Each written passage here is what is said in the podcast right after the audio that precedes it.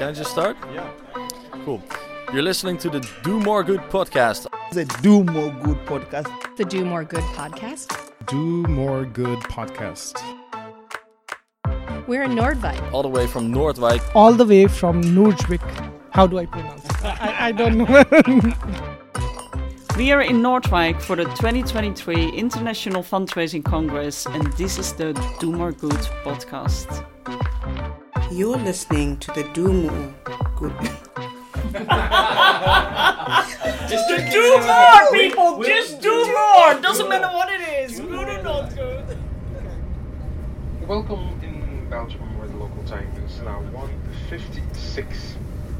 In a few more minutes we'll be arriving at Brussels. For those of you continuing to Rotterdam or Amsterdam, enjoy the rest of your trip. We will be handing over to our colleagues from Amsterdam who will be your train managers from Brussels to Amsterdam.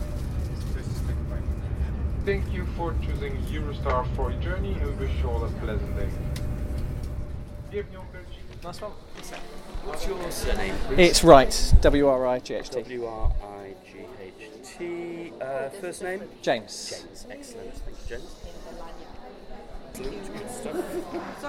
And are you uh, are you also? Uh, Yeah, I'm with Kenneth. give you the- Yeah. Fantastic. There we go, sir. Enjoy Lovely. the conference. Will do. You too. Thanks a lot. Here we are, James, back again for the Do More Good podcast, live from the IFC in Amsterdam. 2023, Kenneth, we are back. It's only taken us a few years since our 2019 appearance here to be allowed back. Well, Uh, yeah, I think it was your three-year ban that probably uh, probably did it. But my God, it's good. It's good to be here, right? We had a we had a tough journey, but it was good to have finally arrived. Yeah, it was a bit of a tough journey, as you said, James. Long trip from home this morning, caught up on the train, bit of work, but that delay took us around Amsterdam or The- the- wherever. we- The poor Australian couple that sat next to us. The delay meant that I then bored them to tears with the history of the Do More Good podcast. Uh, but the future listeners, nice to have you on board. yeah, but we made it. We made it here, and we've been here about an hour so far. Yeah. checked in, walked down to the bar, bumped into a few faces already, had a few conversations, and yeah, uh, yeah just that general positive feeling that there was walking in there, right? Like I think you said it, you said it yourself, calm, calm before the storm. It was nice, wasn't it? So we bumped into Villake, who um, is firmly becoming friend of the pod, and she asked us what was the feeling. What was Yeah. the feeling around the hotel? We talked about how friendly it was. We walked into the bar. I mean, we did have to buy our own drinks, which is which is rare for us, isn't it? I Very know. true. But people were quite welcoming, you know, inviting us over to their table, having a bit of a chat. Everyone just, you know, happy to be here. The buzz firmly in the room the night before it kicks off. Yeah, and you know what? Like we, we said it earlier, I forget that actually people listen to this podcast. Yes. Sounds surprising, but a couple of people have already come up to us and uh, Yeah. asked you for an autograph, and know, um, yeah, know. no, heard the stories. You then think back, actually, what have I spoken about on this podcast? Does everybody know everything about us? I don't know. It's, it's exciting. It's really good to be here. Looking forward to the next few days. I just wanted to ask you about the theme for this year is unite, and I was reflecting on that as we went, as we checked in, went to our rooms, and just kind of gave it half an hour just to, to settle in and let the phones charge. I flicked on the TV, and of course, everything that is going on Yeah. in the Middle East, it was it was quite quite sad to see, and solidarity to all those that have, have, have been affected by what's been going on. But it just made me think about the word unite, and actually, that seems like part of the the solution here is uniting, and, and it'll be interesting to see how that manifests itself over the next few days. Yeah. The more that we can do to unite, the more that we can understand each other, the better things can be. And that's firmly what IFC is about, isn't it? It's about sharing knowledge, sharing cultures. We were chatting to a couple of Americans, there's somebody from Copenhagen we were talking to earlier on. We've been here 20 minutes. So Yeah.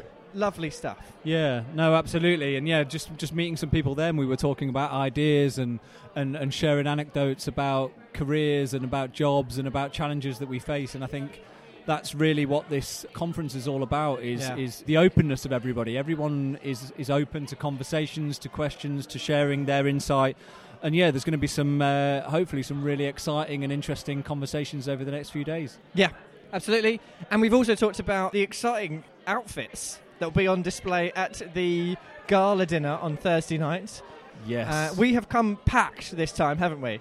It's a good job they don't have kilogram limits on the Eurostar, or your outfit would be uh, overbearing to those um, those trains. But yeah, we're all prepared. We're ready to go. It's on Thursday night. It was a great event in 2019. The real celebration of everything IFC is. Allow everyone to let their hair down a bit, have a bit of fun. So Yeah. that'll be uh, something to look forward to.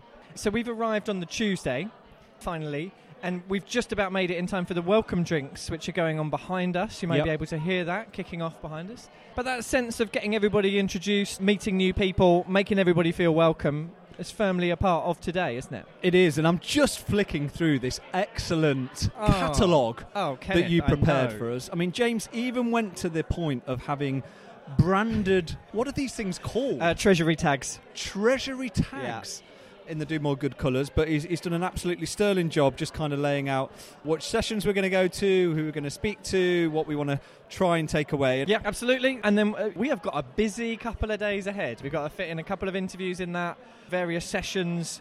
We've got a lot of people to talk to and a lot to get done, haven't we? Yeah, we have. As we sat down to have our first drink of the event, we asked someone at the table about their reason for coming to IFC and, and actually understanding that the there's obviously a cost involved in attending here, and it, and it does take people out of the office, and that's something that people often working in not-for-profits have to get signed off. They have to get approval. They have to show what return are we going to get from that investment.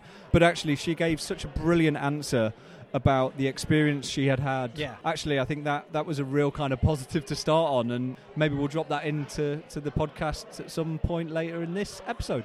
Absolutely. Yes, we should. And it is an investment coming out here and but I think we will hopefully showcase over the next hour or so why that's important and that you should invest your time uh, and maybe some of that training budget in coming out to Nordvik. Yeah. Right. Back to the ball. Lovely stuff. See you in a bit. Just, talk, just keep it quite close. Right that's here. all. Is How's this too that close? sound? I'm not media trained. You don't need to. You don't need to be. Are we recording, James? So, James, we're here in the bar area. We have literally just got to IFC. We we sat down on a table. We were invited to join a couple of guests. Christine, hi. How are you doing? Hi, I'm good. Thank you for joining us so early on in your IFC experience. So, we were just talking about IFC. It is quite an investment for charities. Yeah. Tell us what it was like when you were talking to your organisation about coming to IFC this year. Sure. This is my third IFC, and every single time it's been absolutely brilliant. Incredibly inspirational. They provided the space to have these really theoretical, deep conversations to really learn about our sector in a really meaningful way, but also provided this amazing space to take really practical pieces of work away. So, frameworks or tools networks and connections. And what I was able to show directly how the work I was able to implement in my role as director of fundraising at Terrence Higgins Trust, the work that I was able to implement came directly from the learning I had from IFC, and therefore able to kind of show the value that existed by being in this space. Because it takes a bit of a, a leap of faith, I guess, for your superiors to actually put up the investment to say, okay, that's a good thing because you're Mm. talking about what will come. The ROI that you're getting from visiting here maybe isn't as easy to to compute. Yeah. I mean, it's a really big challenge because learning and development isn't something in our sector that is necessarily revered or invested in. But it's also one of the most fundamentally important things. We have a lot of young new fundraisers coming on board in the sector. Fundraising itself is such a specific profession and specialism that deserves the respect it commands. That comes from investing in learning and development. And the networks that you get from being part of the IFC and the Resource Alliance hold you in such good stead as you develop across your career Nice. and they introduce you to so many great ideas that you're able to bring back and it might not be a direct ROI but guaranteed because you've been here you are better at your job you're a better fundraiser and you can ask the questions in such a more concerted way that gets you closer to your donors and your organization closer to achieving its mission I think we can wrap it there. Perfect. You're listening to the Do More Good podcast live from the International Fundraising Congress in 2023. Please welcome to the stage Director of Programs for the Resource Alliance, Ruby Chadwick.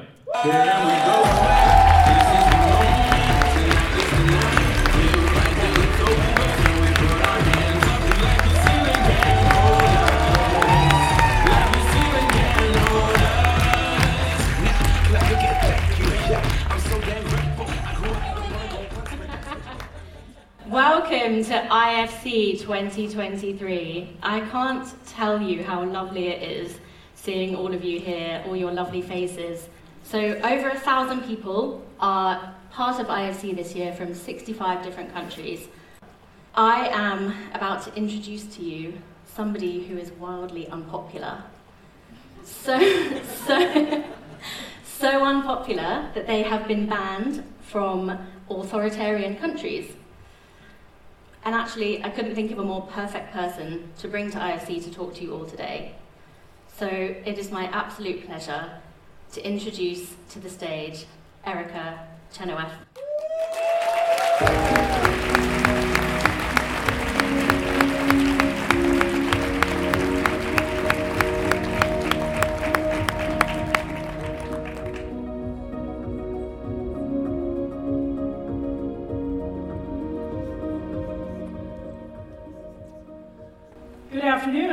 Great to see you. How's everybody doing? Thank you so much for the invitation to come and join you in conversation and discussion about a topic that's very close to my heart the topic of people power, the topic of how we come together in times of turmoil uh, and walk through as a human family to something better.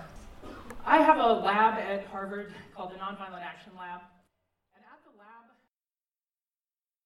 The scholar James Jasper wrote a book called The Emotions of Protest. And in his book, he did a whole bunch of research about what is it that people are feeling when they feel like we can do this. I can do this. I can make a difference. I can make a change. And he said that there's a combination of feelings outrage and hope. Those are mobilizing emotions. And emotions are subject to our connections with one another.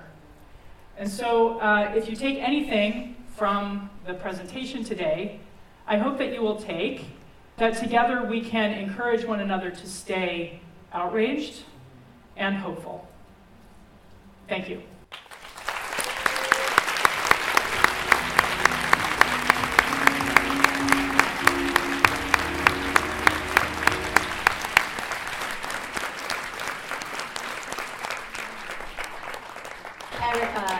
You so much. That was incredible. Thank you for coming and sharing with us and giving up your time. We really appreciate it. Thank you for reminding us how powerful we are together. IFC is so much more than an event. It's a coming together, it's a movement, it's a community. This is your family for the next three days. So I hope you have an amazing time. Thank you again so much for coming. IFC 2023. Let's do this. Good morning,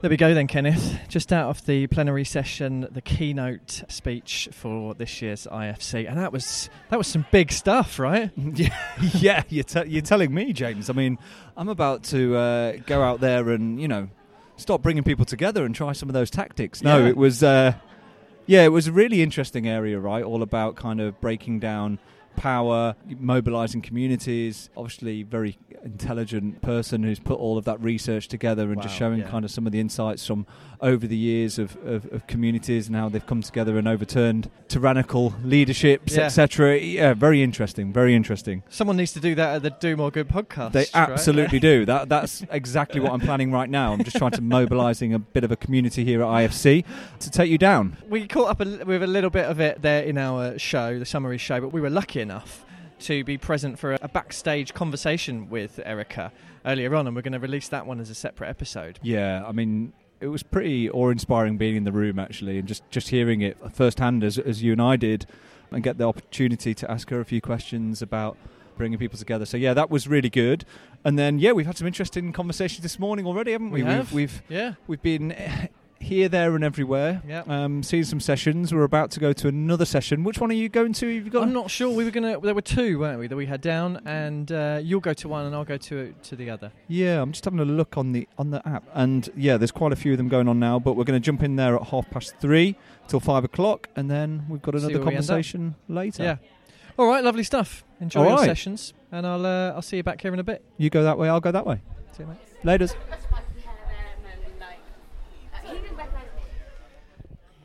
So I played a nasty trick, and I offered you a sticker without actually telling you what was required by me giving you the Mhm, sticker, and I've mhm. tricked you into this. Mhm. I'm sorry, but could you give us your name and your organisation? My name is Katerina, and I work for SOS Children's Villages, Germany. Lovely Um, stuff. Yeah. Great. And how has your IFC been so far? So far, very good. And you know why I t- took the sticker? Because it reminded me of the masterclass I took part in. Nice. It was decision making science, and we learned something about this reciprocal thing. So I took the sticker, and Yeah. while I was taking it, I realized, oh, I'm in. You know, deep something because now I have to give something back Yeah. because he gave me something. So Yeah, and here we are. Here And we here are we are, giving back. yeah. Is this uh, is this your first IFC? Yes, have you been? it oh, is. great. Yes, okay. it is, yeah. All right. And initial feelings about it? What were your very first good. impressions? Very good, very vibrant, Mm. very very international, very well organized, a lot to choose from. Yeah. Maybe even a bit too much. I felt Yeah. Felt quite uh, overwhelmed, but uh, Yeah. yeah. no, Yeah. it's very positive. It is so tricky, far. isn't it? Because you look at the schedule and you see such amazing sessions, and you've got to pick between them. It's Yeah. quite hard. Yeah, it is. Yeah. Did you talk to people about it before you came? Yeah. Did you have a level of expectation beforehand? Yeah. And, and Yeah. What What did people say? They said you have to go. It's uh, almost unbelievable that you work for SOS for many years now and you never have been. So Yeah. um, actually, it was feedback from my direct colleagues uh, from other countries, and they come every year. And uh, yeah, Good so, stuff. Okay. So will you be seeing them tonight at the at the gala dinner? Mhm. Yeah. All right. And uh, you know where this is going. Do you have an outfit? Are you prepared for this at all? Oh my god, all the questions come up here. No, I don't. Okay. Usually, I'm. I love costumes, and you know, in Germany, carnival is a big thing. Big deal. So my colleagues and friends said, "Oh, why don't you just wear your dirndl?" But no, I can't do that. It's a traditional Okay. Bavarian dress. So, to be honest, I have nothing. I just dress up a little bit, and then uh, I, I And we'll be fine. and Yeah, I yeah. admire everyone who has the courage to come in a full costume. Great stuff. just before we let you go, Mhm. could we ask you just to pick one of these cards, read the Where's the question, and then just and then just answer it for us? Anyone you like. Okay. Shall I go? Yeah. Who would you credit with giving you a chance in your career? Oh, wow. That's a deep one. It's Mm. certainly my father, who always encouraged me, supported me. Um, but I also had a very fantastic boss in my first job who gave me all the freedom or f- all the chances to experience things, to leave traces, to Yeah. explore new paths. So, father and first boss. Sounds like a great combination. you have earned your sticker. Thank you very much. Cheers. We'll see you later you. on. Thank you. Thank you. Thank you. So we are here at the International Fundraising Congress in 2023, and you are listening to the Do More Good podcast.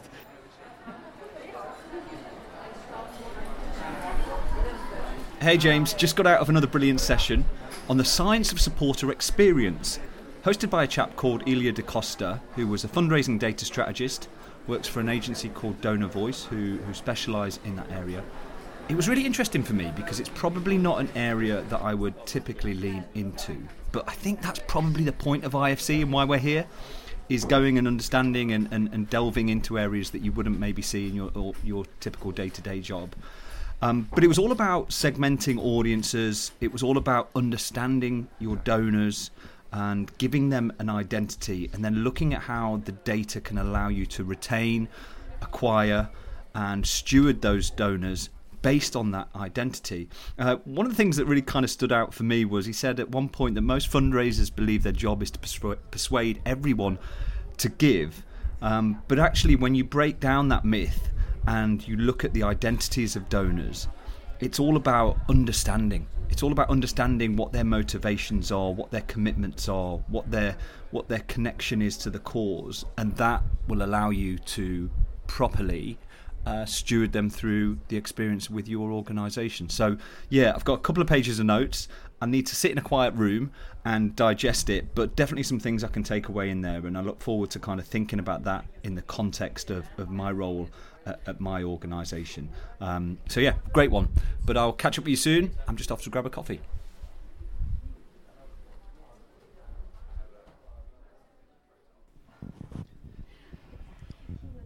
So it's Wednesday afternoon, first sessions, and the one that I've just been to has immediately knocked out of the park. Amazing stuff. Uh, there were two presenters. Would you mind just introducing yourself and your organisation? Um, sure, my name is Bea, and uh, I run an agency called Be Bold out of uh, Norway. And we work with strategy and fundraising, really, mostly for the Norwegian market, but also somewhat internationally. And with me, I had my colleague Mikael. Yeah, Mikael. I've been in um, this company for uh, one and a half year. And Mikael, we, we met each other in the bathroom just before we walked into yeah, the room. So we you, had you were nice- very polite, holding the door. Lovely stuff. Uh, and you just did a session on finding your strategic niche, which really appealed. But it also included throwing paper at people, which you know I, f- I feel that that's that's lacking in many presentations. uh, so I particularly enjoyed that bit. But the first section that you touched on was the four common problems that you see when talking to organisations. Do you want to just touch on those uh, those four? We are out in uh, many organizations uh, working with them, and we often see the same problems everywhere we go. And the first one is that they talk about everything and maybe all at once. It's an exercise, really, to be focused and uh, try to be clear in your message Yep. uh, so that people can really understand what you're doing. Uh, second one was around integrated marketing. Yeah, so th- the second problem is that we find that very often you do a whole lot of campaigns through a year, but there's really isn't a good connection between them.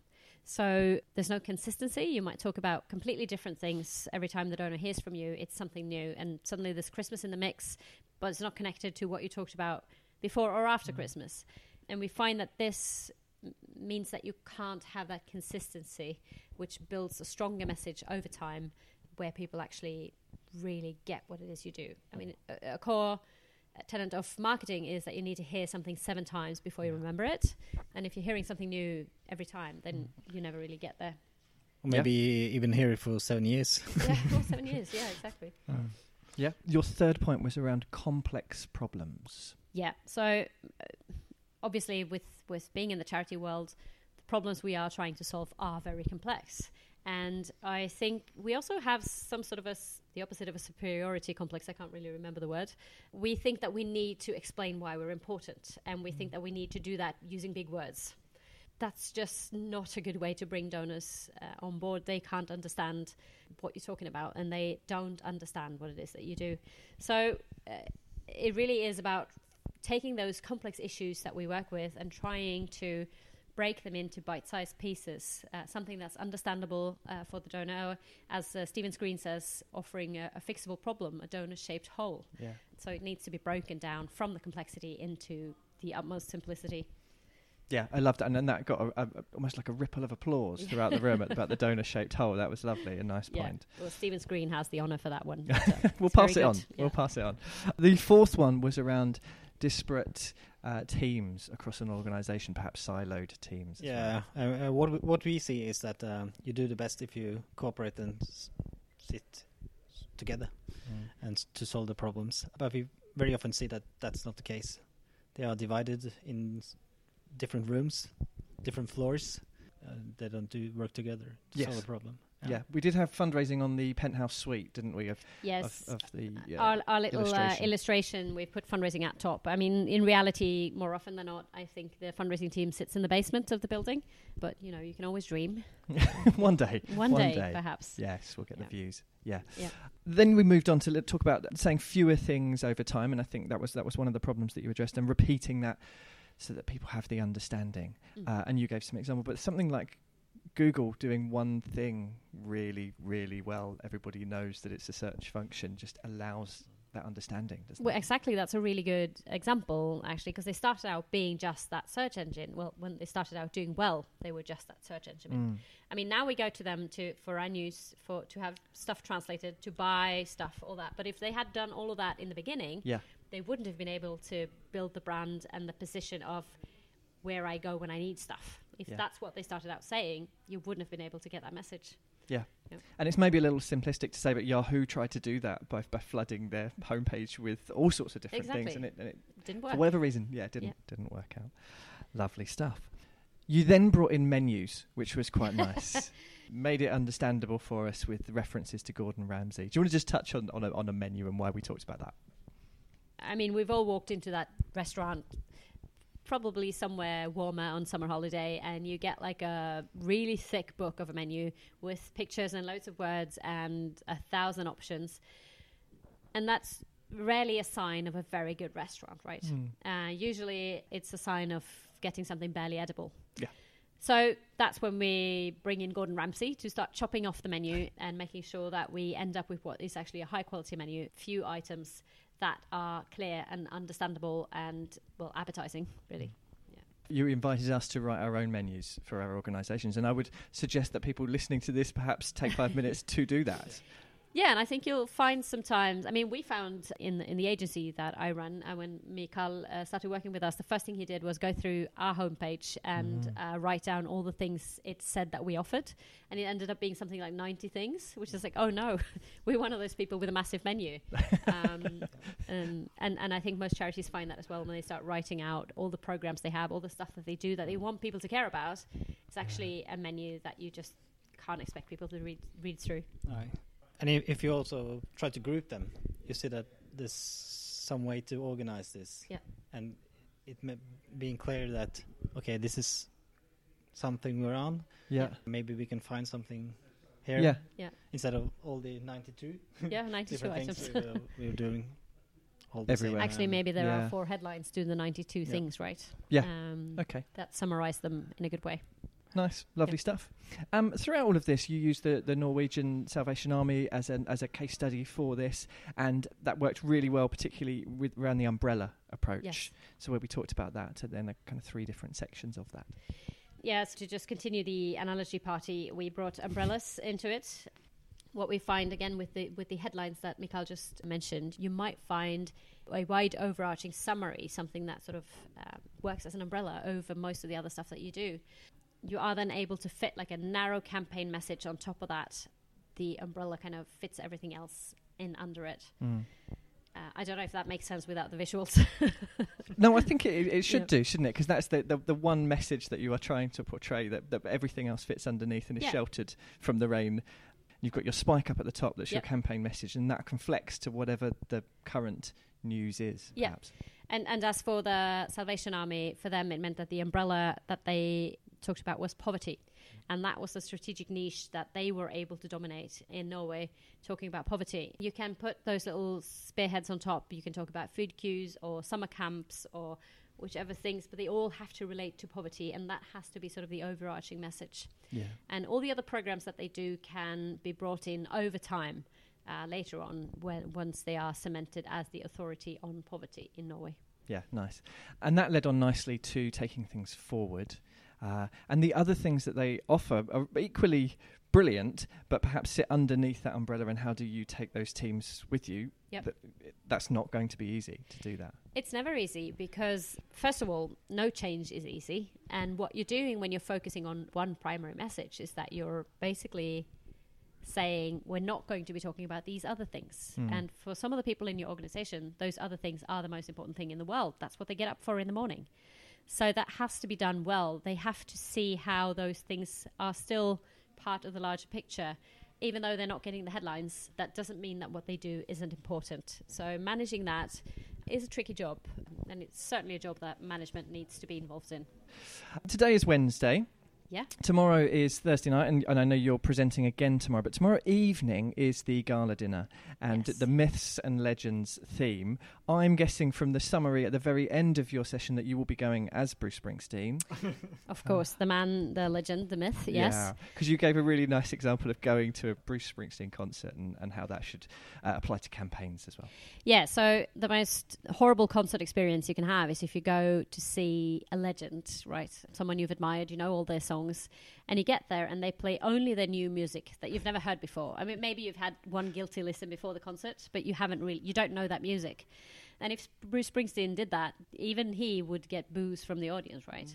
Um, he knows that he has to mix the classics in, uh, and maybe the classics actually need to dominate the concert, but you can then sprinkle in some new messages as you go along. But first, you have to establish your uh, status as a legend, and you have to keep feeding people the same message, the classics that they already know, and then you can start dripping in some new information in there. Lovely stuff. Thank you both Right. very much. Menus, umbrellas, Bruce Springsteen, you covered it all. Fantastic. What's not to like, right? Thank you very much. We'll see you in the bar. Thank So- you. Thank you. Thank you. Bye. You're listening to the Do More Good podcast, uh, live from the International Fundraising Congress in 2023. Okay, thank you for joining us. Uh, can you just let us know your name and, and where you're from? Uh, my name is Alice Ferris. I'm partner with GoalBusters Consulting based in the U.S. Ah, okay, welcome. So you've had a long flight over to IFC? Yeah, just a little bit of one. yeah. And what does your role involve in a day to day sense? Our consulting practice works primarily with smaller organizations, so Mhm. more grassroots, and we like to say small and mighty organizations in the U.S. Amazing. And so IFC has been a brilliant experience for us. What are some of the highlights that you've experienced so far? Well, I've had, I think, two takeaways so far. Um, one was from the opening keynote, Mhm. where at the end, when they said about you have to have the emotions of outrage as well as hope. Yeah. And I think when I've talked to some of the organizations that are struggling the most, especially over the last few years, it's mostly about the hope piece. And then I went to the session about finding your strategic niche, Mhm. Beata and Michael from Be Bold, because Right. she was talking about the overwhelming big menu that you get at restaurants sometimes. Yeah. And what does that mean? The big menu means they're not good at anything. Yeah, yeah, yeah, yeah, yeah. and the small, more curated menu it means that you are good at things. And Right. so she was encouraging nonprofit organizations to focus their their efforts on that small menu. Amazing. So you've got some great takeaways already, and Oh, we've yes. still got uh, probably 24 hours left of the, the conference, including the gala dinner. Do you, do you have a fancy dress outfit? We've heard that it might be fancy dress. I don't have one, but my partner Jim does. Mm. Okay. And he has won the fancy dress costume contest twice in the last several years. Wow. So there seem to be a lot of people who are curious as to what his costume is going to be. Oh, that's exciting. We need to get Jim on here later on. Uh, Alice, thank you. We've got some cards just with some questions. I just wanted to ask you to, um, if you can pick one, Okay. and then just read the question and answer it. That would be amazing. Okay, I'll take one oh, off the take top. take one from the top. Okay. Ha. If you could give your 20 year old self some advice, what would it be? That's a very good question. I think what I would encourage my 20 year old self to do is something that I just encouraged my 23 year old son to do, which is to travel, Right. which is to go out there and do an adventure and get outside of your normal existence because I really wish I had come to IFC earlier. Yeah, yeah, you and me both. Alice, thank you so much for joining us. Enjoy the rest of the conference, and Thank you. yeah, hopefully we'll see you soon. All right, thank, Thank you. Oh, oh, right, James, we're at the end of day one, and we've got one exciting thing left to do today. Yeah. We're going to go and watch a movie. We are. Get your popcorn. See, you've got your slippers on. Uh, yeah, it looks exciting. I'm looking forward to it. Yeah, so First we're- screening in Europe, isn't it? I think it is, isn't it? So I'm sure many people listening to this podcast will have enjoyed Dan Pallotta's TED Talk, all about charity overhead. And a filmmaker has got hold of that story and, and basically extended it out into a feature film length documentary called Uncharitable. So we're going to go and watch that this evening. Saw it on the socials uh, a few weeks ago. Really like the, the original TED Talk. So yeah, I'm, I'm excited actually. Yeah, I'm really excited for this. There's a trailer, isn't there? You've seen the trailer? There's a trailer. I think so we'll link to yeah. that in our show notes so you can watch it yourself. From what I hear, there might be a screening or two in London. We'll find out more. We'll let's find go, out let's more. go and watch it. Find out more. Right, popcorn at the ready, wine gum packet uh, rustling, Smuggled in. smuggled in. Yeah. yeah, Yeah. and uh, away we go. Nice one. Let's do it.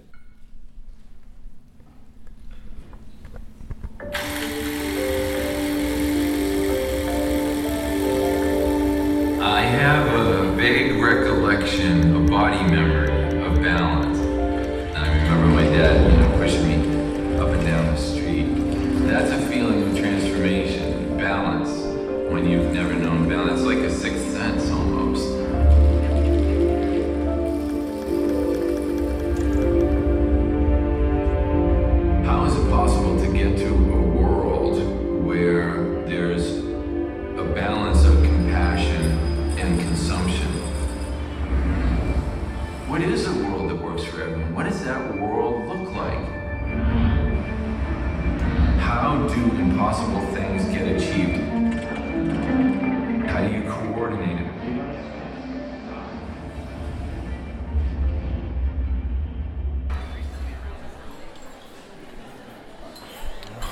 morning, Kenneth. Uh, day two at IFC, and uh, we're sat here with five minutes to go before first sessions today. And you can you look around the breakfast room, and everyone's looking at the app, deciding on where they're going off to Boston 15 or Oxford 22. Um, How are you doing? I'm just confused about anyone who has pastry and eggs for breakfast. I mean, you know, what's that all about? I know there's a wide selection, but you know, you either go one way or the other, surely. Thank you for bringing that up. Yeah, it was quite an eclectic mix for breakfast this morning, but I think it follows on from quite an eclectic evening last night. We went to the screening of a movie which we'll have just featured, but after that we we'd failed to have dinner, so we missed out on dinner. Yes. But you came to the rescue there, didn't you? Oh, yeah, what was that? Um, 20 euro doner kebabs ordered and delivered to the conference centre. Yeah, it wasn't my finest culinary hour, but it, it hit the spot because we were absolutely starving. I just don't know how we missed dinner. Yeah. But no, it was a good evening. I thought I think the film, which we'll obviously kind of drop in here, was as good as I hoped it would be. You know, like we've spoken a bit about it. Uncharitable is what we're referring to, and it was just brilliant. Like it just kind of reminds reminds you of, I guess, why we do what we do, but also about the struggles in charities, like that overheads message. Yeah. And we're probably going to record a little bit more around this, but how many times have you spoke to a friend or a family member and, and said you work for a charity and they say, oh, uh, do, do you get paid or is that, Yeah. vol-" you know, just that kind of mindset or that understanding that the general public have or think about charities just isn't what we need. We need them to think about it as a professional organisation. We need the, them to think about it like businesses that can invest, that can look for profit, that can uh, spend on overheads. And, and yeah, not to go into too much detail, but pretty inspired by the film. Yeah. Yeah, it was very good. It was very good. So we did finance last night. What have you got planned first session this morning?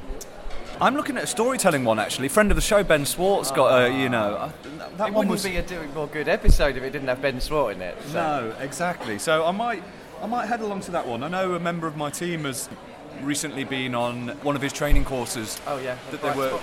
Bright spot. Yeah, um, yeah one of the bright spot uh, sessions, and, and really enjoyed it, and, and really enjoyed working with Ben and, and about storytelling, and, and certainly, I think where I am in my role at the moment.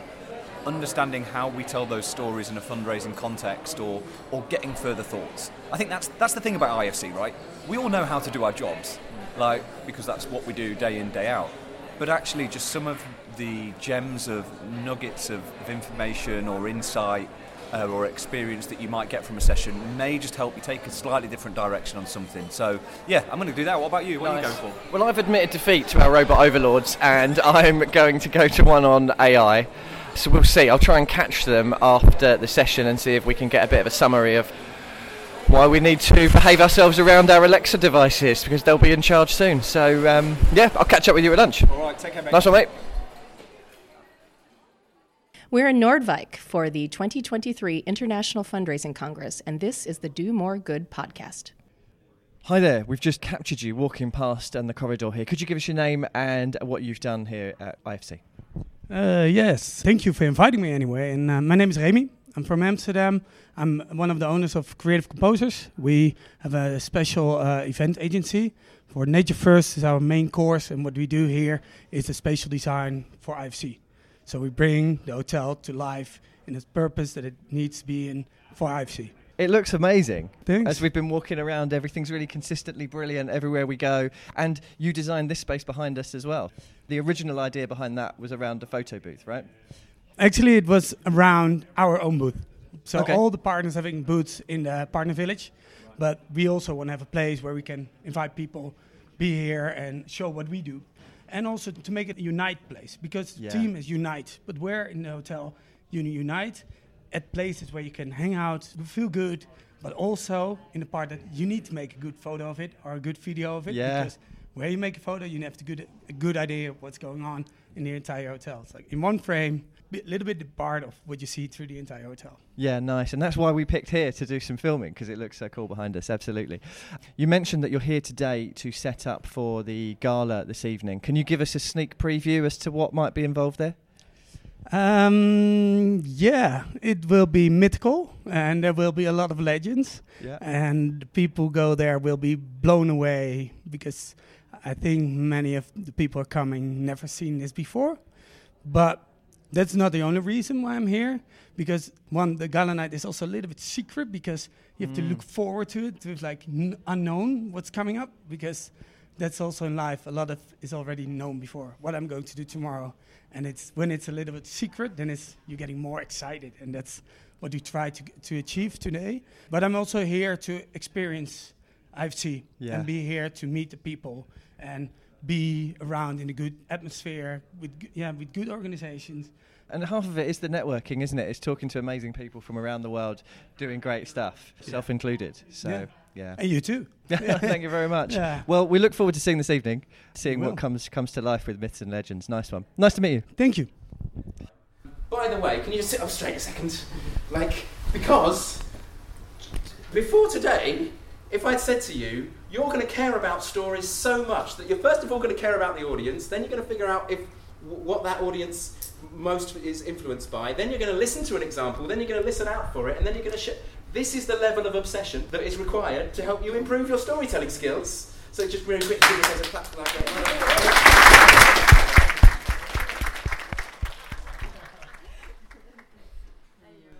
Hey James, I've just got out of a brilliant session hosted by Ben Swart, friend of the show, and, and Sally on the power of storytelling. It was brilliant, actually, really energising, really gave us all an uplift, made us question ourselves, question our organisations, and it was all, all about giving people a voice and, and, and, and finding those stories that can best represent and show the impact of your cause.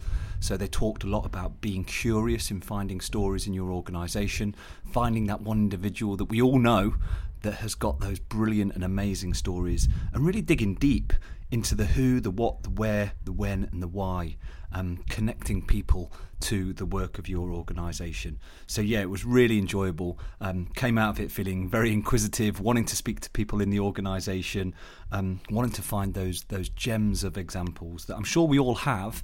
But actually, what I took away from the session was maybe digging a little bit deeper, finding those little anecdotes, those examples of how your organisation has really had an impact. And you only do that by, by being curious. So that was the, the message that I take away. But yeah, I'll, sp- I'll see you soon, James. Great session. So please tell us about yourself, tell us your name and, and where you're from. Hi there, I'm Harold Becker. I'm from Seattle, United States. I work at Microsoft. I'm a AI for nonprofit lead. Wow. Excited to be here. That sounds like an amazing title. We look forward to uh, asking you a couple of questions about that, if you don't mind. Can we just give you one of our cards? So we have some questions on these cards that we've written prior to, to coming here. But if you could just pick a card and then read it out and give us your answer, that would be great. Okay. What life hack, habit, productivity tool, or skill does everyone need to know about? Wow. Okay, I got something. In the end of the day, we have control over how we spend our time and what we do with our time. There are demands on us from others that we may or may not have control over. But what I think makes a huge difference in my life is if I actually take these little moments throughout the day or the week to plan ahead and say what truly matters to me and how do I want to spend my energy and my time. And I go to the next level where I'm going to block time to make sure I actually have that time to do certain things. And so, my uh, life hack that helped me the most is to basically say, I have control over how I spend a good chunk of my time, not 100%, but a good chunk of my time. And I need to be in charge because if I'm not in charge, somebody else is going to come to me with a bunch of stuff and have to be reactionary and always feel behind. and bad for not following up on stuff. So I want to be proactive about this. So that's my life hack. That's brilliant. Thank you so much. Enjoy the rest of the conference and thank you for talking to us. Thank you. It was a pleasure. After five years of producing the Do More Good podcast, we've decided to give our audience the chance to support the show. With increasing costs of hosting, James's obsession with perfection, an exciting list of ideas and interviews, there is now the opportunity to join our Do More Good podcast community through our very own Patreon page. At www.patreon.com forward slash do more good pod from just £3 per month, you will get a personal thank you from us, access to our growing community, and help us keep doing what we love and sharing the stories of people doing more good. We're immensely grateful for your support. Just head over to our Patreon page at patreon.com forward slash do more good pod. Thanks for listening.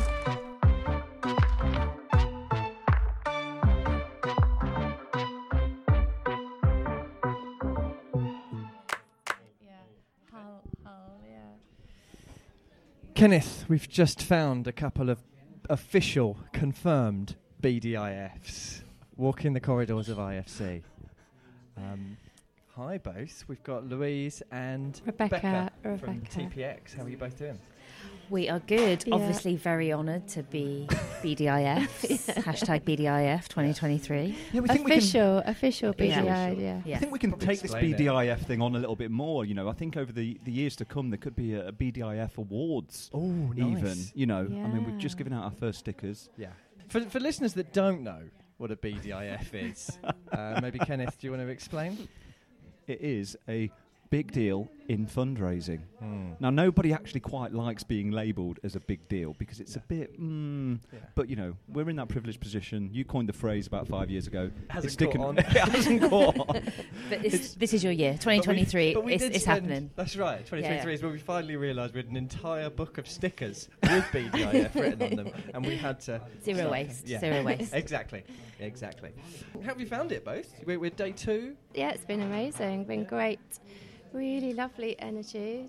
I'm still really loving that back in person, seeing people in the flesh with their Mm. full bodies Yeah. in front Mm. of me is really good. Tell us a bit about what TPX does and just a bit of background to the organisation. That'd be useful. Yeah, so TPX Impact, so we work in kind of the sort of social impact purpose led space. Generally, we're working on the full spectrum of digital strategy, products, platforms, experiences, marketing. And also thinking about transformation, and when we say digital transformation, like what we mean, particularly in the not-for-profit sector, is actually how is digital and technology supporting you in your outcomes and your goals and your missions. Everything that we're doing, we're centered around it has to enable you to actually deliver your goals and your impact. So that is at the heart of everything that TPX Impact stands for and does. So does that mean have you been going to sessions on digital? Have you found that as your safe space, and you've been going to those and learning more, or have you branched out and done other things and, and been to different sessions?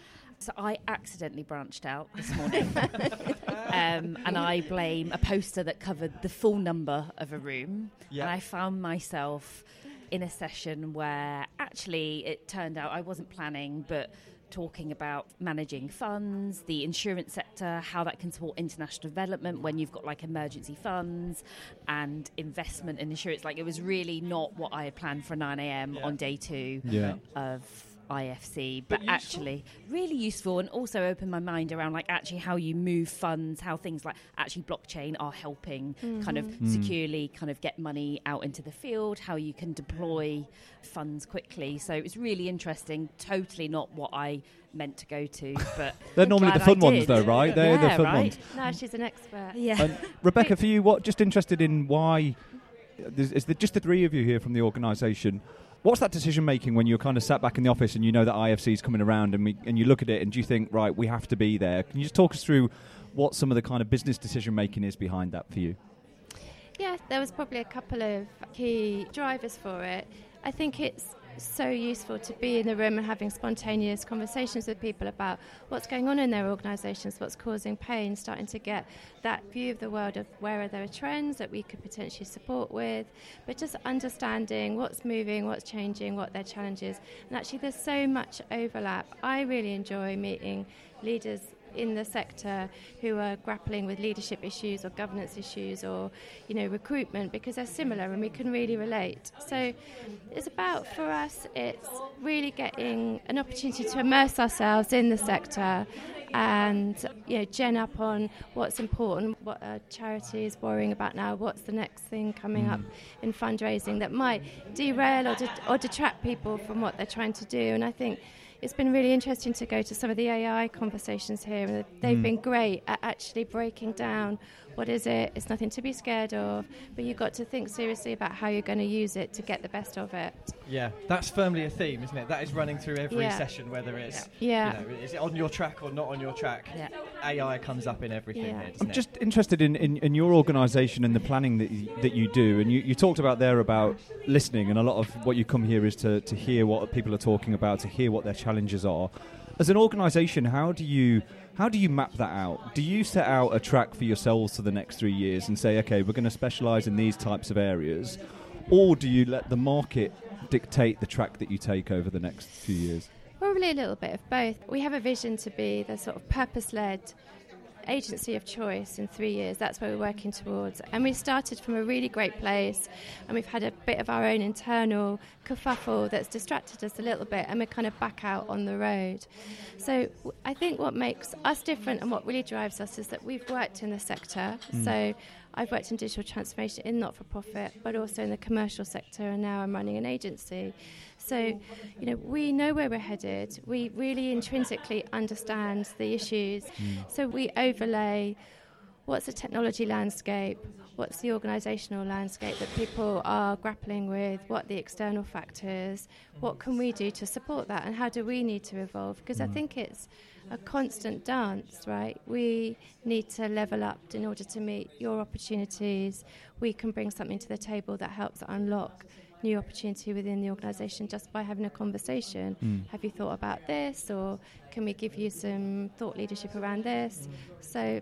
A li- some of it is a little bit organic, but we Mm. definitely know where we're going. Yeah. And And as you say, there's some of the magic that just happens here, whether it's in the bar last night, giving Lou a bit of a look there at the bar um, last evening, or whether it's conversations just bumping into each other in the. Uh, you've invested in three people coming here. You obviously see the value in just in being Yeah. here, rather than I mean, you, you could potentially get some of this content in other ways, but being here and in the room is so much better. I'm a really big believer that actually a lot of the magic happens away from the screen, and I think we are so caught up in a kind of remote hybrid working way now, and we feel like we do important work at the screen. And I don't think that's true. I think you do your important strategic work when you're moving around, you're interacting, just having that space away from the noise of Slack, your email, mm. just that moment of sitting on the coach and then something drops in. For me, I'm always saying to the team, they don't take me up on it enough. Get out, go and do stuff. Yeah. So Yeah. it's a really big, you know, we're committed to the sector and, and doing things like this shows a commitment to the sector and we get masses, masses from it. Just just on that on that topic, I think you're completely right. And actually, I remember kind of coming here on the train myself and thinking, "Shit, I've got sort of four days out of the office. I had a new starter Yeah. in the team last week. I know the team's got quite a lot going on. Like, there's a few proposals. You know, Mm. there's a lot of things going Mm. on. Like, actually, it's not the right time. I'm feeling I'm feeling guilty about that. I'm feeling guilty that I'm actually going away just to kind Mm. of spend time with people, to hear what's going on, Mm. to attend a few sessions.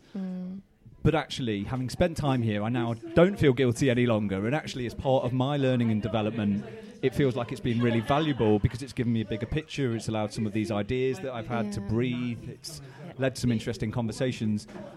Do you have a similar connection with that, Lou? Does that, that feel like that for you? Yeah, hundred percent. Because I think what this isn't is a, it's not a transaction. You're getting out what you put in. Right. This is a community of people who are like they want to make change. They want to make impact, and to be around that energy, it Mm. changes the dynamic of Mm. your mindset. It opens you to new cultures. We have completely diverse kind of people in terms of the way that they found their their space in the sector, and so being exposed to that, I think, is a really valuable input into. Like Rebecca said, we will leave here thinking, "Wow, okay." When you speak to people on the front line of what it is to be a fundraiser, a modern Mhm. fundraiser Mm. in a fast changing world, that kind of insight you couldn't have quantified. So you would feel guilty about coming here and feeling like, well, where's the report that I might write? Where how do I sort Mm. of quantify this back to the organisation? But you can't quantify like this is research, like this, like this Mhm. is what this is. It's all insight, it's inspiration, but it's also challenging our mindsets because what Rebecca said, you know, we are committed to the sector, which is why we come and spend time with the people who are delivering day in day out whether that's Yeah. service delivery designing services transformation fundraising starting a new organization like they're the Mm. people who are living this so we need to kind of walk in their shoes a bit Nice. Yeah, and you're, you're firmly committed to this sector because not only are you here in, in, with one hat on, but you're here with your Fementored hat on as well. It seems like there's a big reunion here. You've got five of you in the, in the building. I know. Yeah. Well, and funnily enough, it's full circle, right? So in 2019, I spoke on a panel with Rebecca Elcom, who is director of strategy at Resource Alliance, and that's how we met. The relationship kind of was created out of that chance, not chance meeting. Mm. But really, again, it's kind of creating a community. It's the same sentiment as, as what the Resource Alliance are doing for the global sort of fundraising community is actually where you're aligned on your values, what you care about, and how can you support other people on their journey. You know, when we were starting out in the Mhm. sector, you know, Rebecca knew that Save the Children. I was at Barnardo's, like, this network didn't exist, and there weren't women leaders like me and Rebecca, and we talk about this all the time, leading digital transformation agencies. Yeah. That mm. just wasn't the face of the sector, and so to be able to be part of paving the way for other women to Yeah. come into this space like that is we sh- are strong sort of advocates for that and rebecca is a huge supporter of me doing this and mentors people on my program speaks at all the events for us you know Yeah. this is we're putting back in what we want others to take out Amazing. love it Yeah. sorry Love I, I really felt like the soapbox come out there No, no, no, no, no, not at all. But Not my, at all. my closing word is that Lou Lai is the big deal in fundraising. She is a BDIF, uh, like supreme, because Yay. it- it's, in your career you work with a handful of people who will always stay with you, and Lou is one of them for her passion and just her excellence of work. She does her Fem Mentor. She's on a board of trustees. She is so committed to the sector. She is the big deal in fundraising. Oh, what a I'm gonna nice cry, note to and I'm very tired so I actually will cry well, I know James has got a full body wax booked in, ready In for his car, outfit yeah. outfit this evening. Yeah. So uh, we better get off to that. Let you get off. To that. On the dance floor I'm not coming later. with you to get that, that full body wax, Yeah. but yeah, uh, well, hopefully we'll see you both later. And yeah, thank you for joining us. Thank, Thank you you very much. us. Thank you. So, Kenneth, I promised you an AI session, but these are in demand at IFC.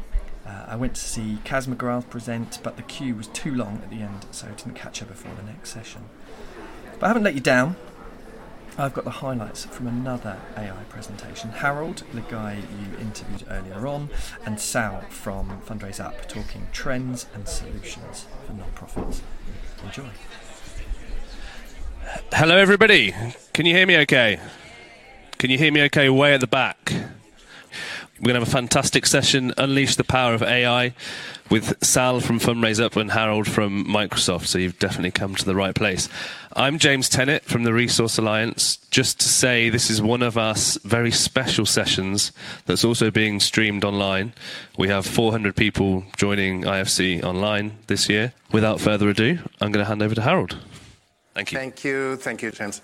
It's a pleasure to be here. This is a cool session because it's like a double feature. So I'm going to be framing a high level view of some of the AI research I came across. I want to show you quickly how we use AI at Microsoft, how we think about responsible AI. And hand it over to Sal, who's going to really take it uh, home by showing you a lot more granular ideas about how we can uplevel the donor experience.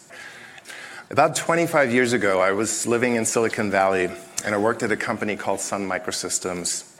There were like small pockets of nerds focused on machine learning expert systems.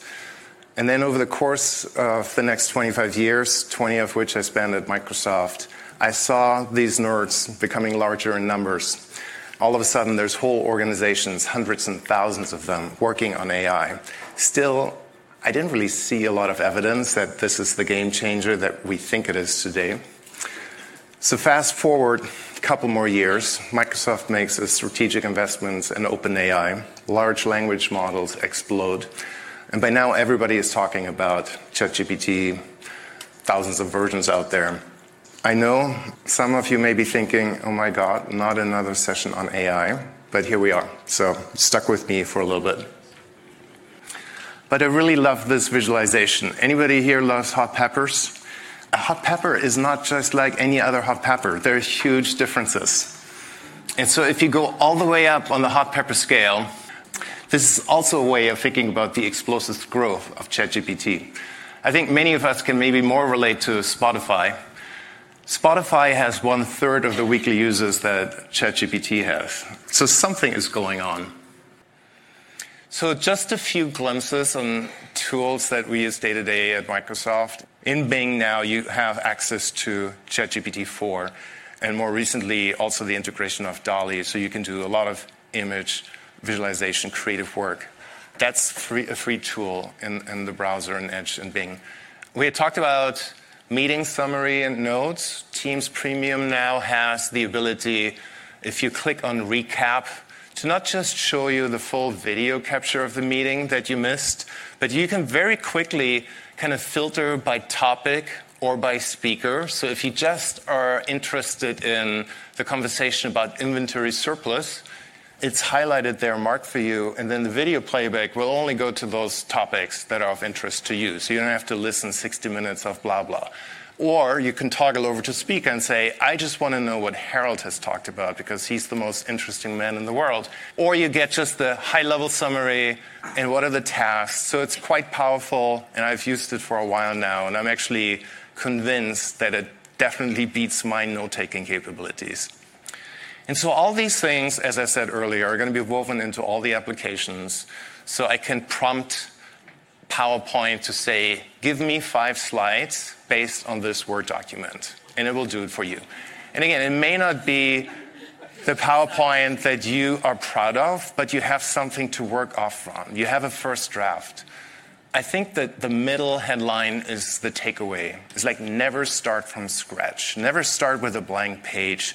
Just give it a prompt, uh, get going, know that it's not going to be perfect, know that it's generated by AI, but you can probably move a lot faster this way. Okay, I'm so pleased to hand the mic over to Sal, who's really going to give you, um, I think, a much more grounded view into what can be done with AI. Thank you, guys.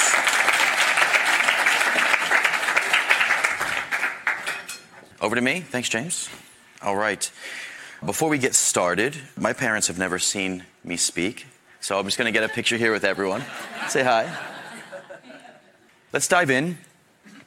My name is Salvatore Salpietro. Sal, the whole name takes too long. I'm the Chief Partnership Officer at Fundraise Up. So now what, right? We've learned some deep stuff from Harold. There's a lot out there, a lot of things we can apply.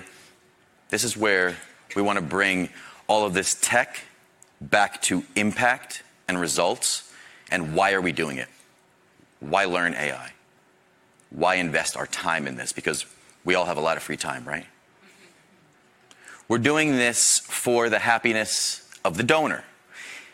What does happiness look like there? And who's setting their expectations? Well, the nonprofit and donor relationship, don't kid yourself, it is no different than a consumer and brand relationship.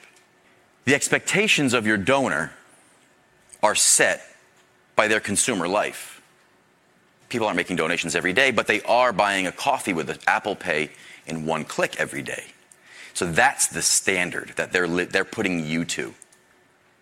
You've got to have similar tactics and approaches as those brands to meet those expectations. Otherwise, we're not going to have the happiness metric met. Uh, we're going to look for places where the robots can help us, or AI can help. First one was PayPal. Simply offering PayPal gets you an increase in revenue of 10%. Find a way to add PayPal, 10% more revenue out of the box on average. About 20 to 25% of donors will choose it if available. That means about half of those that choose PayPal will not give if you do not have PayPal. That is a simple math. That is a shortcut to a 10% growth in your individual giving program if you are not currently offering PayPal. I want to double click on payment methods for a second. I would think maybe 80, 90% of nonprofits are not offering many digital wallets as payment methods Apple Pay, Google Pay, etc. AI isn't just write this for me. Give me some subject lines for my email. AI can be really behind the scenes engine stuff that's making decisions based on correlative data. I won't use words that fancy very often. You can show different payment methods based on what's the gift size, what's the amount they're asking, what's the demographic. Did you know Bing paid ads have the highest average gift value across browsers? So if we see Microsoft Edge browser, we see a higher gift value. Why? It's usually pre installed on your laptop, and an elderly demographic has more money and they have more time, and they don't change their browser because they just use what came in the box.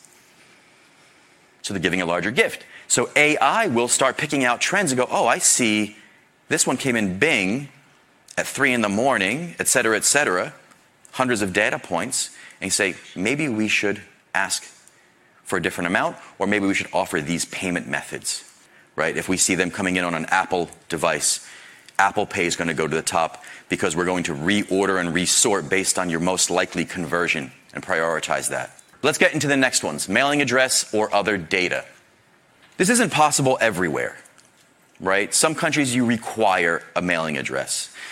So you can increase conversion by 20% by making an address field optional. Excuse me, can we please get some autocomplete on the address fields? Because I don't think any of us have finished typing our entire address in the last 10 years on a digital device, right? When you're in Uber, you start typing and it just knows where you are. Amazon knows where you are. Everything knows where you finishes your address for you, Google Maps. We talked about new tab on a different domain. Opening your donation form in a new tab from your website, 10% gone. 10% of people don't make it. Let's look at the robot again varying ask amount by donor. This is, ex- this is so commonplace in e commerce. Your Uber cost one amount today, it costs a different amount tomorrow. The hotel costs one amount today, it costs.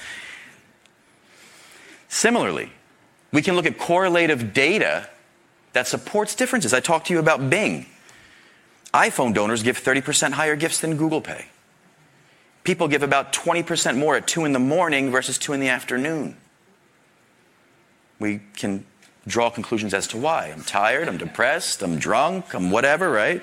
I added an extra zero by an accident to my gift because I wasn't seeing straight, whatever it might be. Um, but there are tons of data points that contribute to getting correlative AI analysis on what to ask who. Someone in London earns more and gives more than somebody who might be out in the countryside. It's not just what we feel. There's a threshold for what people want to give for children versus animals. And we have to know what that price point is. AI can work out the price point for us. Allowing regular gift management, right? Allowing a donor to easily cancel their subscription. AI. Nobody wants to talk to you. Sorry. It's not you, it's us. Nobody wants to call you and talk about their gift that they might need to make a change to. It's, it's not comfortable. So, offering self serve tools to automate donor care, this not only increases trust, but it improves retention. Looking at this, this is a, screenshot from our platform. This is an AI powered uh, mechanism that knows when and what to pitch and ask to retain a donor that clicks on cancel. We found that 96% of people that click cancel regular donation do nothing. They just want to know that I have a stop button should I need it. They work. 3% chose an alternative option, one being change the amount, and then the next one being, okay, I just want to cancel. Okay, but for how long? So 1% of them actually canceled. Asking the donors to cover fees. They're conditioned already by Ticketmaster and Uber and the service fee and the convenience fee. They're conditioned. And if they love your organization and you've given them a good experience, they're even more likely to do this. Over half are doing it. Like I said, it's dependent on a positive experience, and AI will understand when not to ask. So in our platform, we apply something where uh, the AI starts figuring out what is the piss the donor off threshold, right? And if I'm giving you a thousand pound and you lob an extra 50 on there, you pissed me off. I was going to give you a thousand and you want another 50? Nah, abandon. We saw higher abandonment rate. So we said, AI, figure this out for me. I don't know what. I don't. These people are are, are, are sensitive. Figure it out. And AI's working to say, okay, we'll let them opt into it on this amount. So we're at the end. Last screen. Thank you everybody for the patience as we uh, uh, got through this.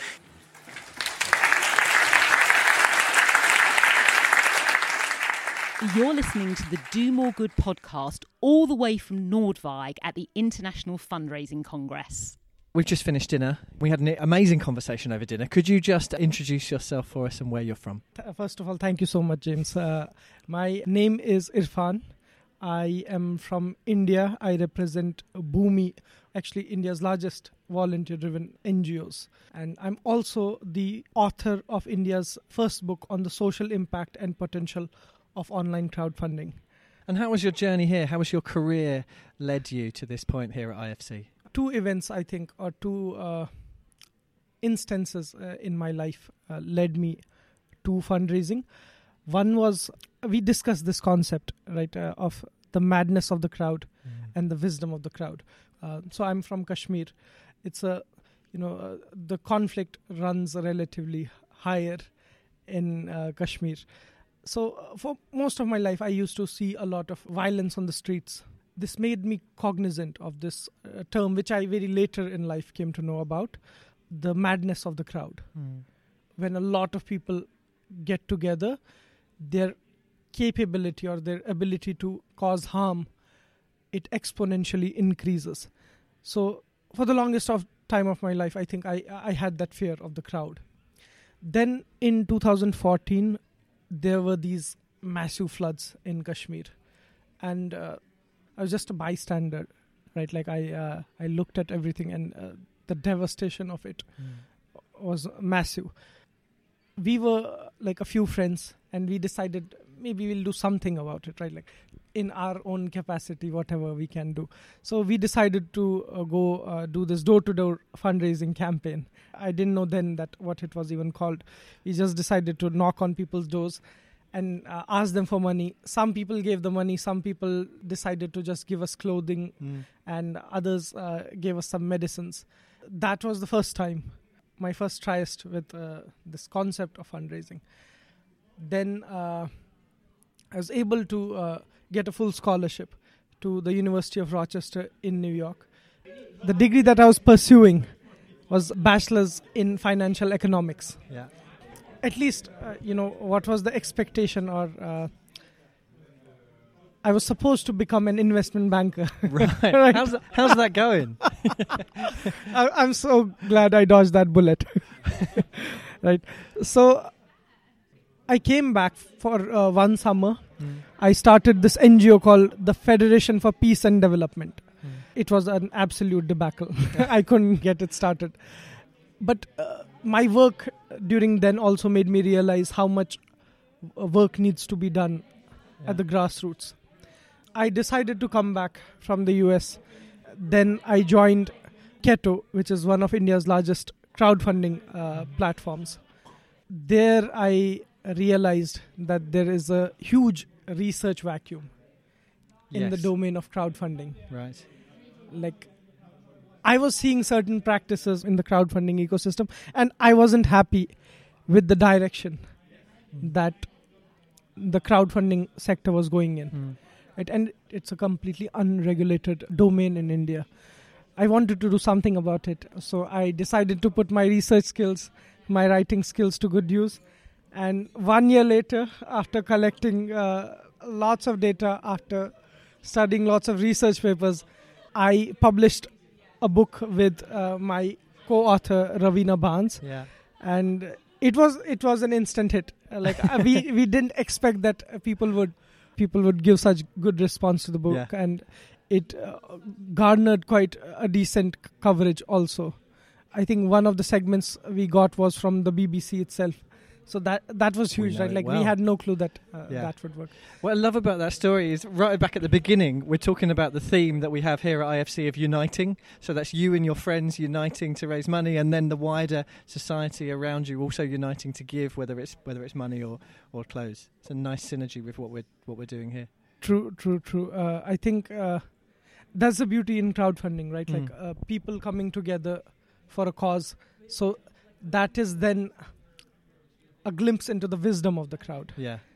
So Yeah. a huge contrast Yeah. from what I think my earlier experiences in life were that led me to believe that there is this madness in the crowd. Yeah.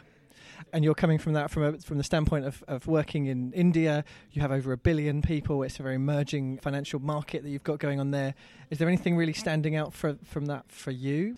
So, one is the sheer number of religious giving that happens in India. Mm. So, fun fact India has this law that all corporates are mandated to give 2% of their profits Right. towards the development sector. That entire amount comes up to be 21,000 crores. Now, just the religious giving amounts to, I think it's between 24,000 to 28,000 crores. So, those are pretty massive numbers. And then, uh, what we've seen with major crowdfunding platforms is that they've seen a double digit compounded annual growth rate. Mm. And uh, I think it peaked during COVID when it was growing uh, around 26% also. That's amazing, isn't Right? it? Yeah. Those are unreal numbers. Yeah. But I'm sure, right, a lot of that was also driven by this, this sudden surge in generosity. Hmm. And a lot of NGOs are now also feeling the reversal effects also. Mm. Yeah. Overall, with an economy like India, right, uh, very recently I think we crossed uh, 1.4 billion. Uh, the magic number now we are more uh, populous country than even China. Yeah. Right. Yeah. Uh, so the potential is huge. Yeah. We've got good tailwinds. Hmm. This decade or even the century is uh, considered by a lot of economists India's century. So the purchasing power parity, the GDP per capita is supposed to increase.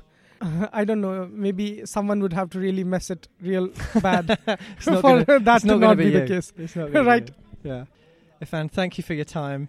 Uh, it's been great chatting to you. Tha- thanks, man. Thanks for having me. Thank you. Uh, it's been wonderful. Yeah. Four years ago. Yeah. Yeah, Yeah. it was good. For our listeners' benefit, we are joined by father of the show, Ben Swart, uh, in the bar. Would it be a Do More Good episode at a conference if Ben wasn't included? I don't, I don't think it would. No, it just wouldn't have that kind of final seal of, you know. Yeah.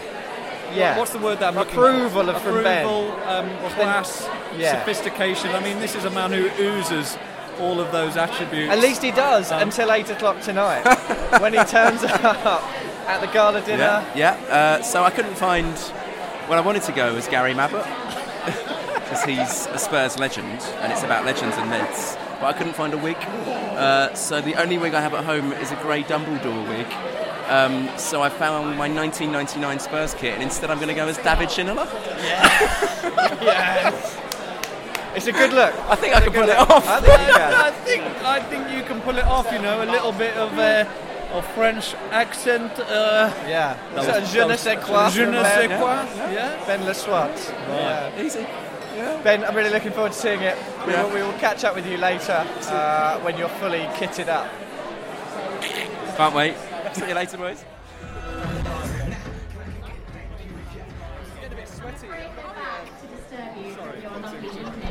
We are here to announce the winners of the fancy dress competition. Ready? Get up there. Get on the chair. Ready So I'm going to let you know who has won the best individual costume, and bet it's it is a amazing woman dressed as a forest nymph. Esther, where are you at? Ten years.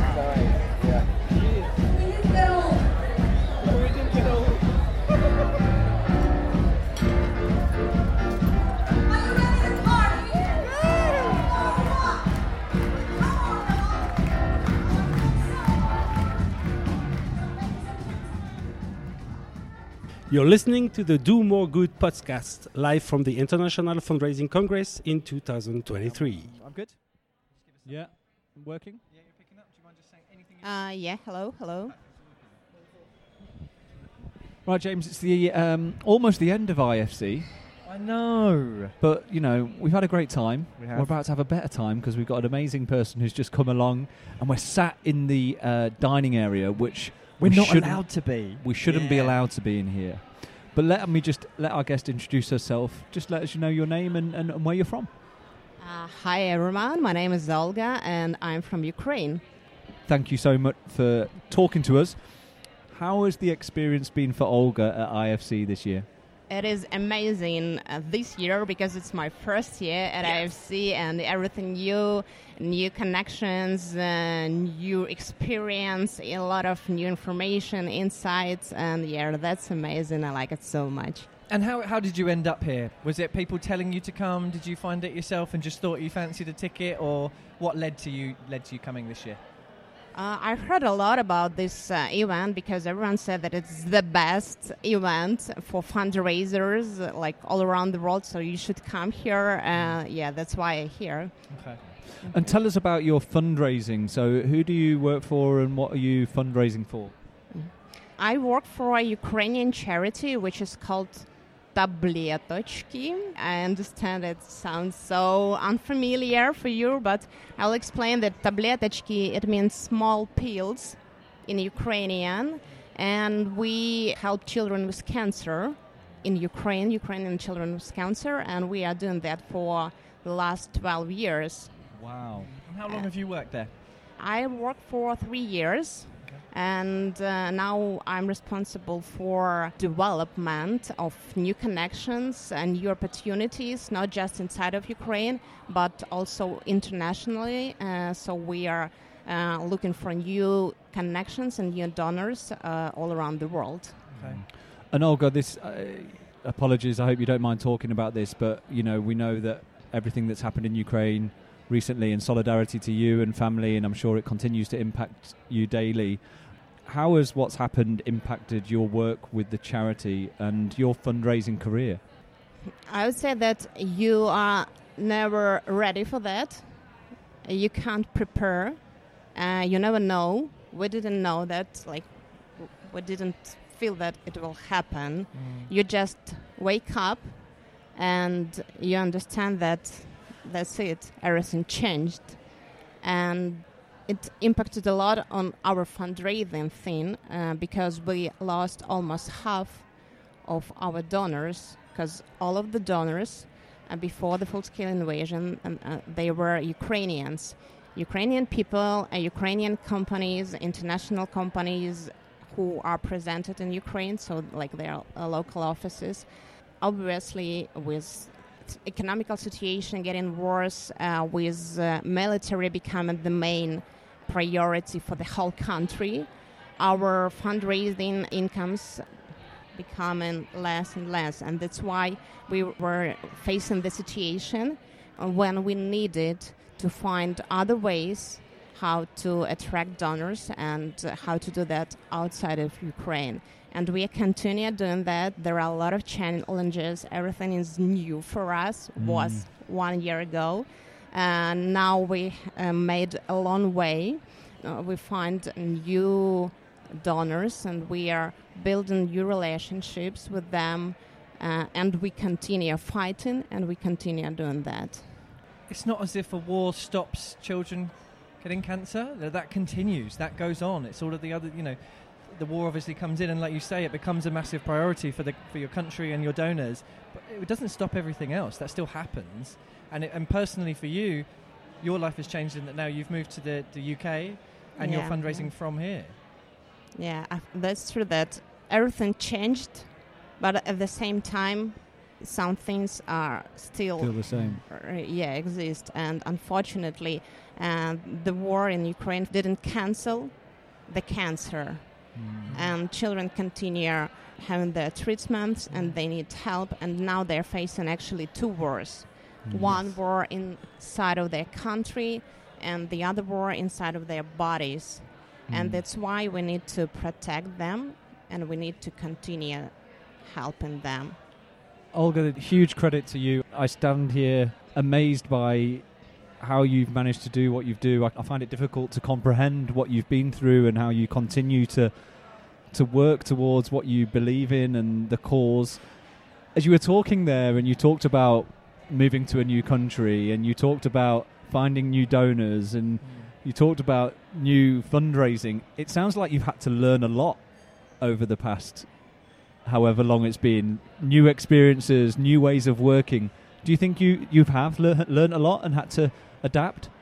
Uh, I would say that there are uh, two main characteristics which I can describe my, myself and not just me and my colleagues also.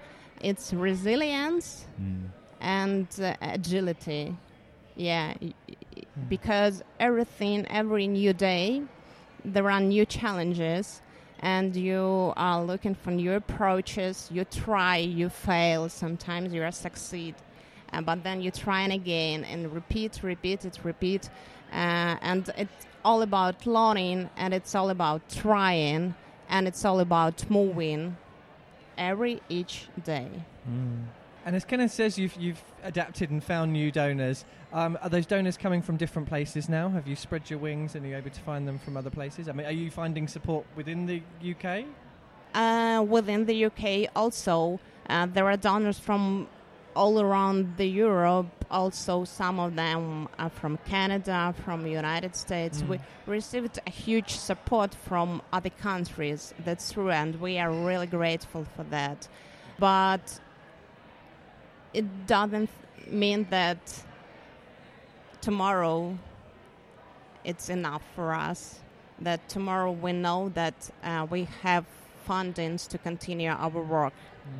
We had a huge income in the first months of full scale invasion. We saw that everyone wanted to help because people were disagree with that cruel actions of Russia and they wanted to do something so they converted it into the nations but uh, to make it sustainable we need to continue doing that and uh, yeah we have great partners one of them for example choose love if we are talking about Oh, uh, yeah, yeah, united yeah. kingdom yeah, Yeah. choose love supports us and we uh, have this like really i would say trustful connection and we are really grateful for them If there's anyone listening to this who's heard your story as you described to us today and wants to donate or find out more about the organisation and the work that you do, where, where, where should they go? Where would you point them to?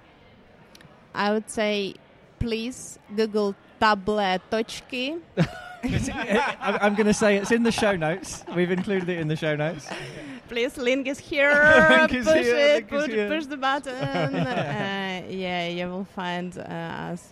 Yeah, brilliant. on the internet. Um, so you've enjoyed your experience here at IFC. What, what lessons are you going to take take back? What will you take home and try and apply in your work from, from IFC?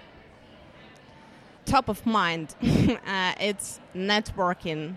I think Yeah. IFC it's the best place for networking and for receiving new experience, uh, new insights uh, from other people. And it's like the best place for that. And you uh, can continue communicating with them after uh, this amazing event. Yeah, I think our listeners are going to be bored of us saying this, but it's as much about the networking as it is the sessions as well, isn't it? It's about bumping into people like yourself and having a bit of a chat about what we're working on. Opening in your horizons. Thank you so much for sharing that. We really appreciate it. We'll obviously, as we say, link to the page on your website, on the show notes. Safe travels. When are you heading back to, to Brighton? In a week maybe because yeah i have a long way through the leadership program which will be in bratislava Ah. and then i'm coming back to brighton Oh, yeah. nice. So you'll be living out of a suitcase for a bit longer. yeah yeah yeah yeah Okay. Great small. Nice Thanks to for your meet you. time. Thank you. thank you for having me here today thank you so much You're welcome. Brilliant. Well, that's it from IFC 2023. Over the past three days, we've chatted to staff, delegates, and speakers. We've got a bunch of episodes to share with you, which I hope you enjoy as much as we have recording them. Kenneth has had to make a rush for his train home, so I'm off to the closing speech and will give the final word to one of the three young climate activists invited to speak on the future. Please welcome to the stage your closing plenary host, Ingrid Srinath.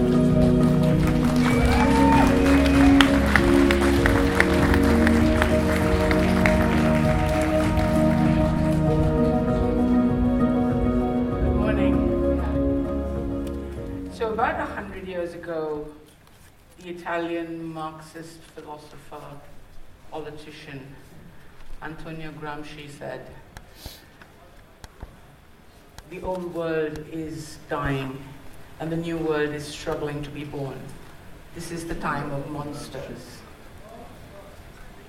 In, in our case, literally, in some cases. Over the past few days, we've all sought learning, inspiration, respite, replenishment, innovation, solidarity, solace with each other. And through our conversations, one common thread that has been running through a lot of the discussions has been the growing acceptance that the system is broken. The non-profit sector system is broken, the fundraising system is broken, but more importantly, the wider systems, the social, economic, and political and governance systems that we live in are broken. And it's not surprising then that so many of us have been speaking about anxiety, about fear, even despair. But simultaneously, we've gotten in touch with hope, with optimism, with inspiration. And collectively, we've united to confront some of the realities of our time. Fortunately, not all of us have been sitting around quoting Italian Marxist philosophers. Our final showstopper is Phoebe Hanson. She's a politics graduate, a Fulbright alumna, multi-award winning advocate focused on democratizing climate solutions and bridging the gap between young people and policymakers. Take it away, Phoebe.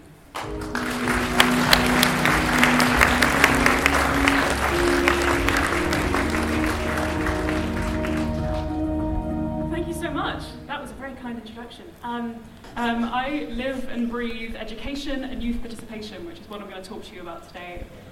70% of young people feel hopeless about the climate crisis.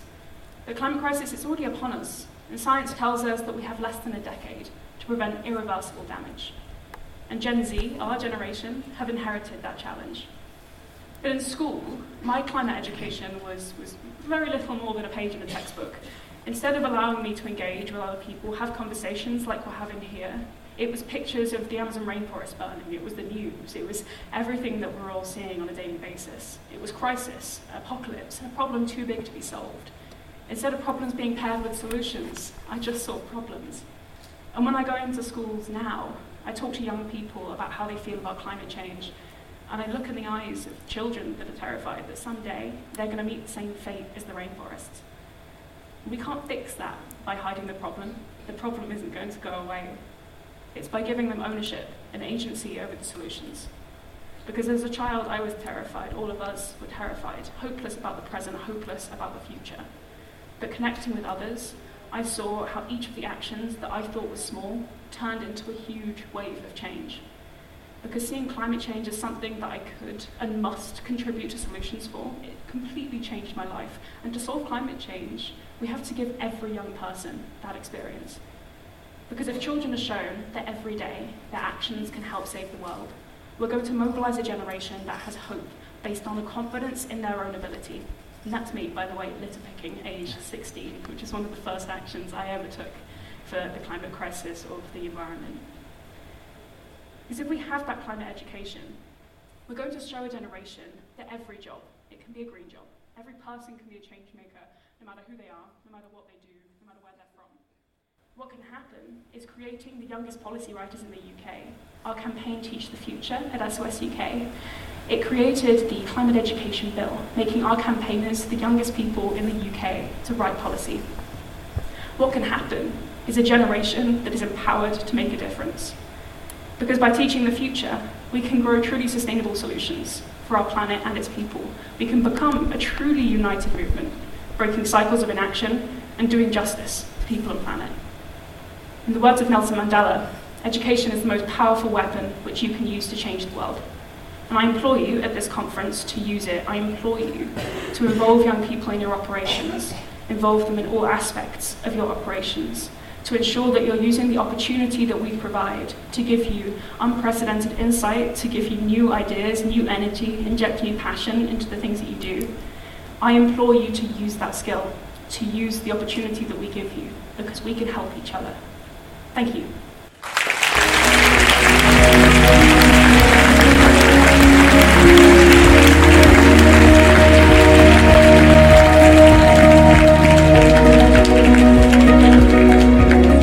So to say that was uh, illuminating, inspiring, uplifting, uh, I think it, just doesn't begin to do it justice. I think the message I'm taking away is that young people are changing the world, not just these three here, but millions like them. And the choice for us really is do we want to get behind them or do we want to get out of the way?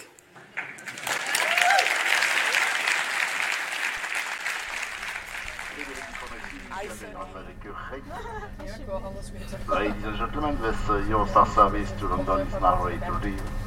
Mind the automatic closing of the doors. Safety cards are available at the entrance to each stage.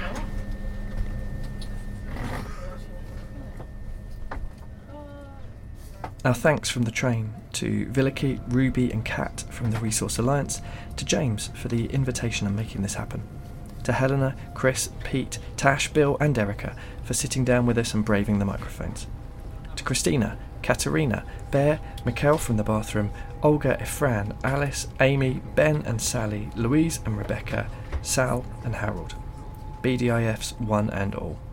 And of course, the biggest thanks to the K Dizzle himself, Kenneth. Sorting out that kebab delivery on Wednesday night was a lifesaver. For more episodes, you can find us at domoregood.uk. We're all over the socials at Do More Good Pod. And as Kenneth says, we're on Patreon, patreon.com forward slash do more good pod. I'm getting more odd looks than Kenneth did at the gala when he turned up dressed as Peter Pan. So we'll see you for the next episode of Someone Doing More Good.